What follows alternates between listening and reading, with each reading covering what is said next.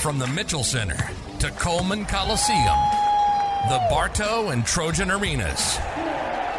From Veterans Memorial Stadium to Legion Field to Hancock Whitney Stadium. With a combined 75 years of experience in the sports radio world, these guys have spent their professional lives roaming the stadiums and arenas that host your favorite teams. And now they invite you to join them inside the press box.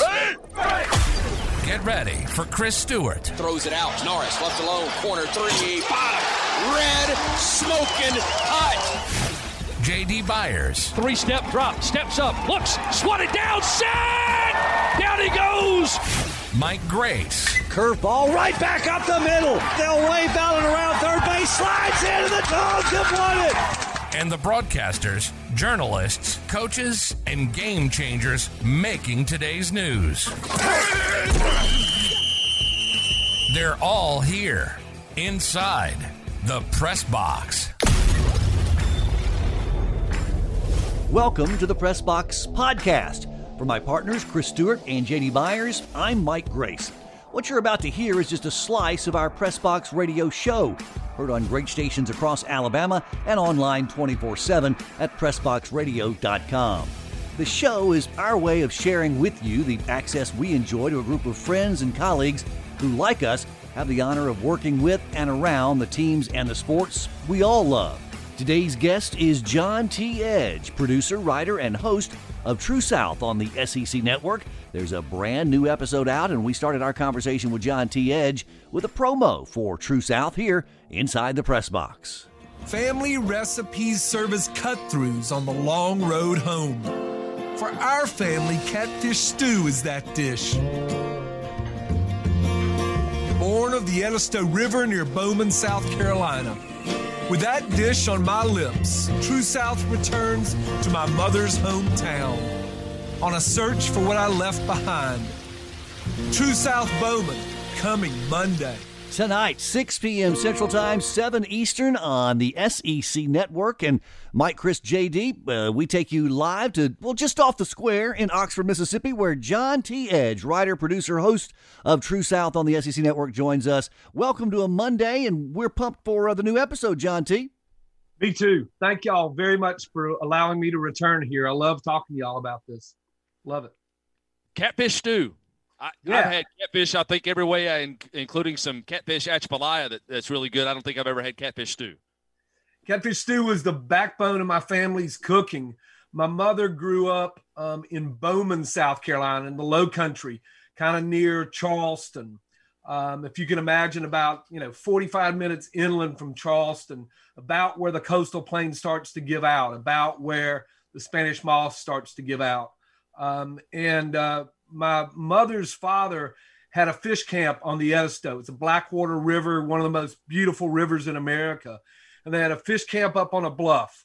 Um, and my grandfather um, would pull in on a trot line, would pull in big cats. Um, he'd take the small ones and he'd put them in a little pond he had back of the little cabin, and he'd skin and and cut up and cook the big ones. The big ones went into a pot of stew, and that pot of stew started with streakoline, which um, he would sweat down, um, onions, sometimes potatoes, no tomatoes. It was um, a pretty bare bones stew. Actually, when I made it for the show, I made it with river water. Now I thought everybody thought I was going to kill him. Um, I didn't kill him. Uh, Just gives you flavor. That's right. Yeah. it gave him a certain color too. Yeah, I Build your immunity. um, but that stew really was our family recipe, and it connected me to my mother, connected me from there back to her father, connected me from Mississippi where I lived to Georgia where I grew up to South Carolina where my family grew up. You know, I've heard a lot episode. of people talking about pork belly and fat back. I haven't heard the word strickling in Mhm. a coon's age. We're, we're using Yeah. southernisms here. Tell folks what strickling is if they've never heard it.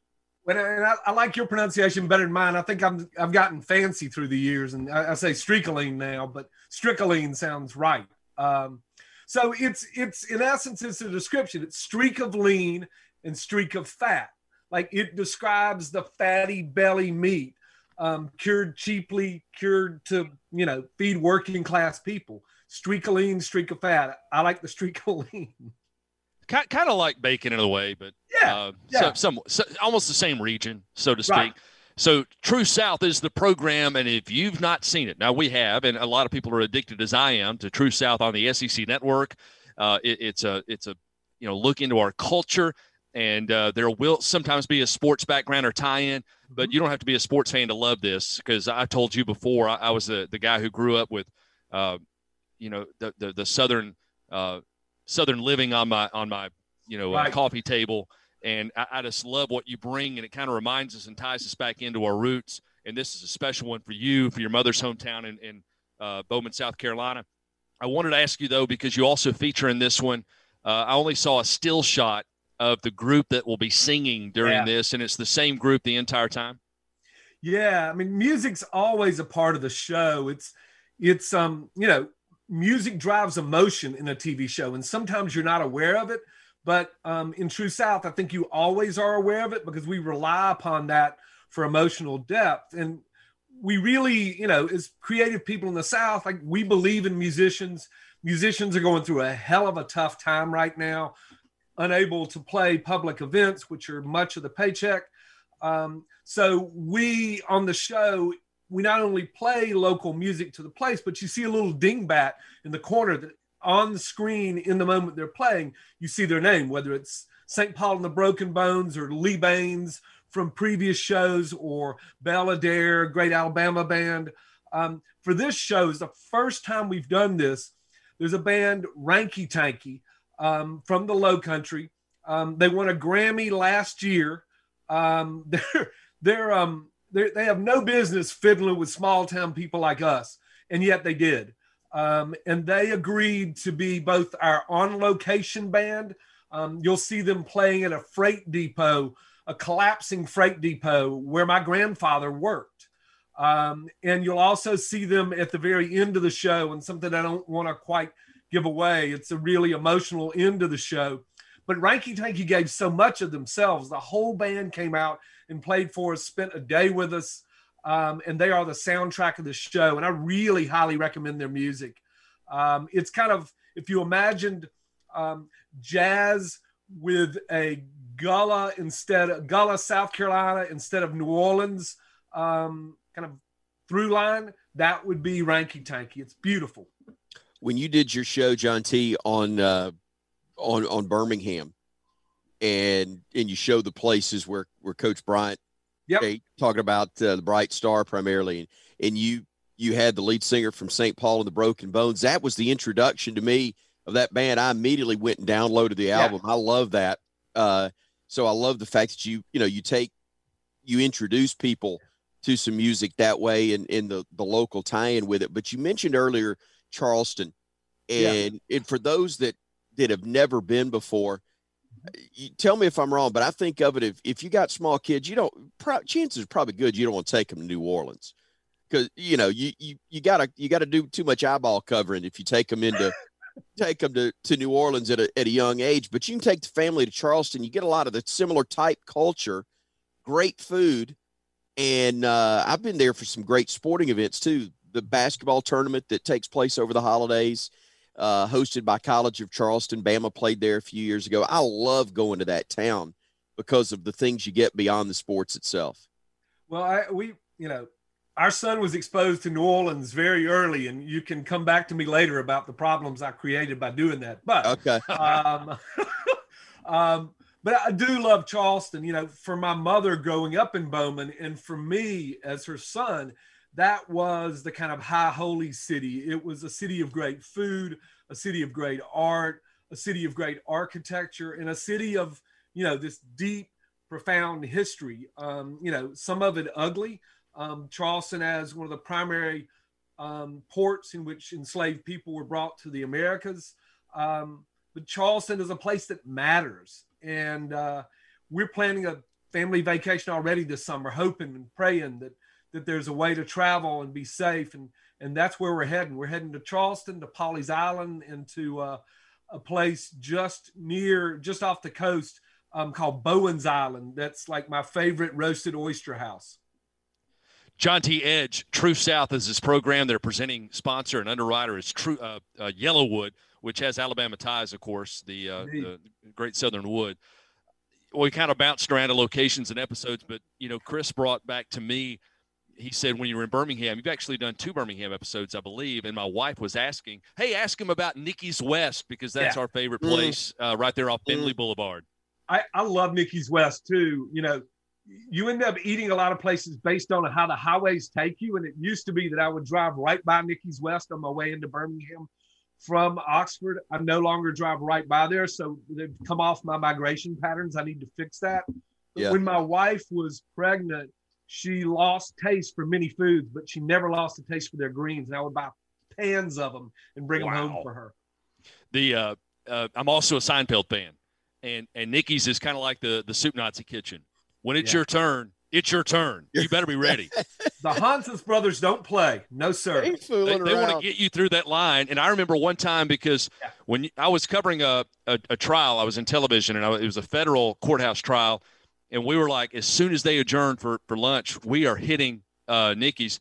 And we got up there and it was like every lawyer, attorney, professional person, we were in a convoy and you Yeah. pull in, we walked in and there was like 40 people in line. And it's that cattle gate type thing where they're going back and forth like a Yeah. cell barn. And I'm thinking, we'll never get up there and and even though we were right by the door and stopped we were in line within five minutes because they shuffle you through really really fast They do. I mean, they they promise to get you through fast, and they do get you through fast. It doesn't taste anything like fast food.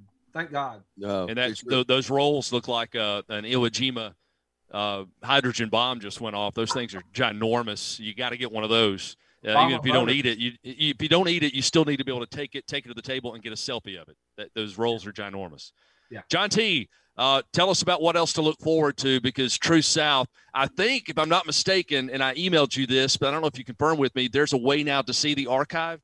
Uh, There is. visit with Um, you, we weren't sure where, where to find yeah. see the archived episodes.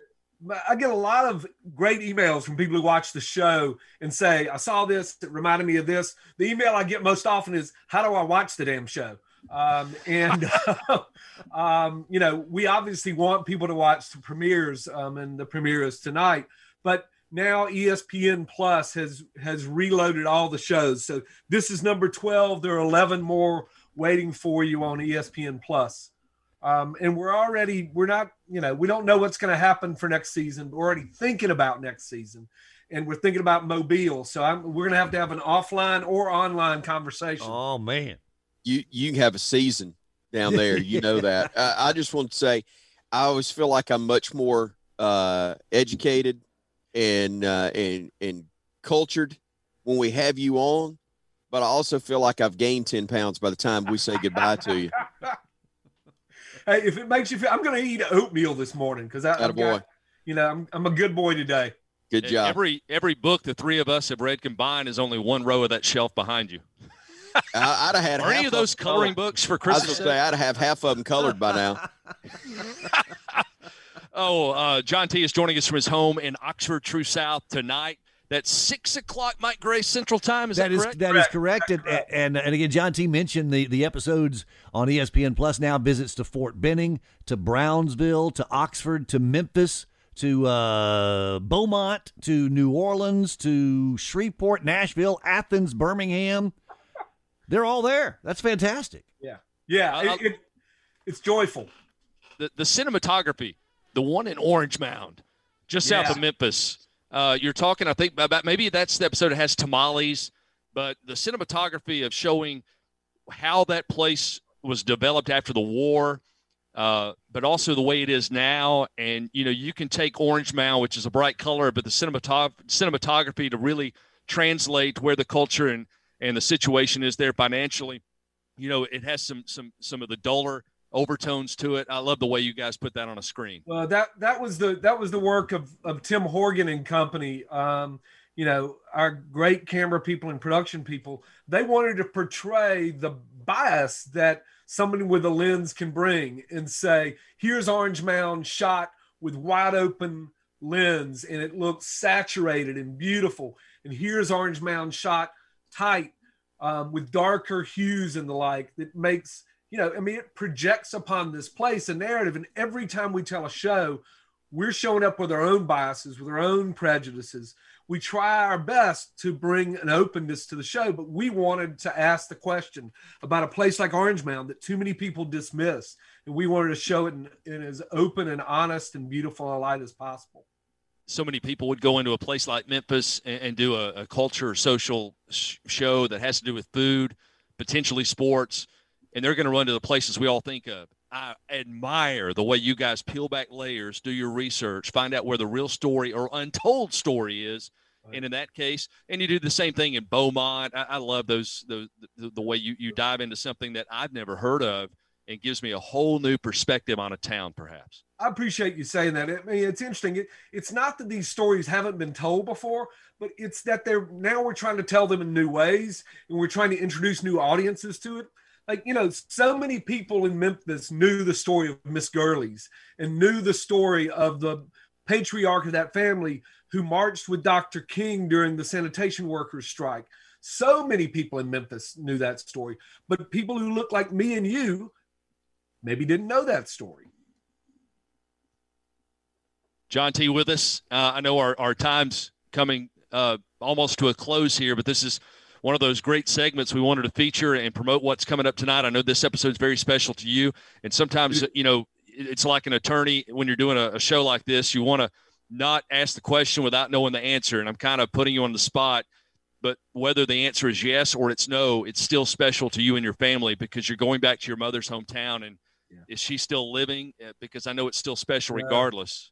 No, this this is a show that came out of our son's departure for college. And our son was born in almost the same moment that my mother passed. And uh, we wanted to introduce him to her. And out of that came a reckoning um, on my part, um, a want to reconnect with her and return to the place from which she came. And this is that episode. It's it's a departure from what we've done. 12 episodes in, we feel like you know maybe our audience will go along with us as we make this departure um, it's a gift to me and my family from the crew and from our audience that i get to do this work and get to connect with my mother. So i'm deeply grateful for y'all for engaging with us and and i'm grateful for my colleagues in making the show. It's very personal and you'll you'll see. We're excited. Glad Six, i asked that now. Yep yep. So, Six, That's good stuff. That's really endearing. 6 p.m. Central Time tonight. And again, you can catch up with the episodes on ESPN Plus. Just search True South. John T., it's been a true pleasure, sir. We wish you the very best. And uh, we'll be watching tonight. Thank y'all so much. You bet. Producer, it. writer, and host of True South. That's John T. Edge inside the press box. To find our daily radio show, just visit PressBoxRadio.com.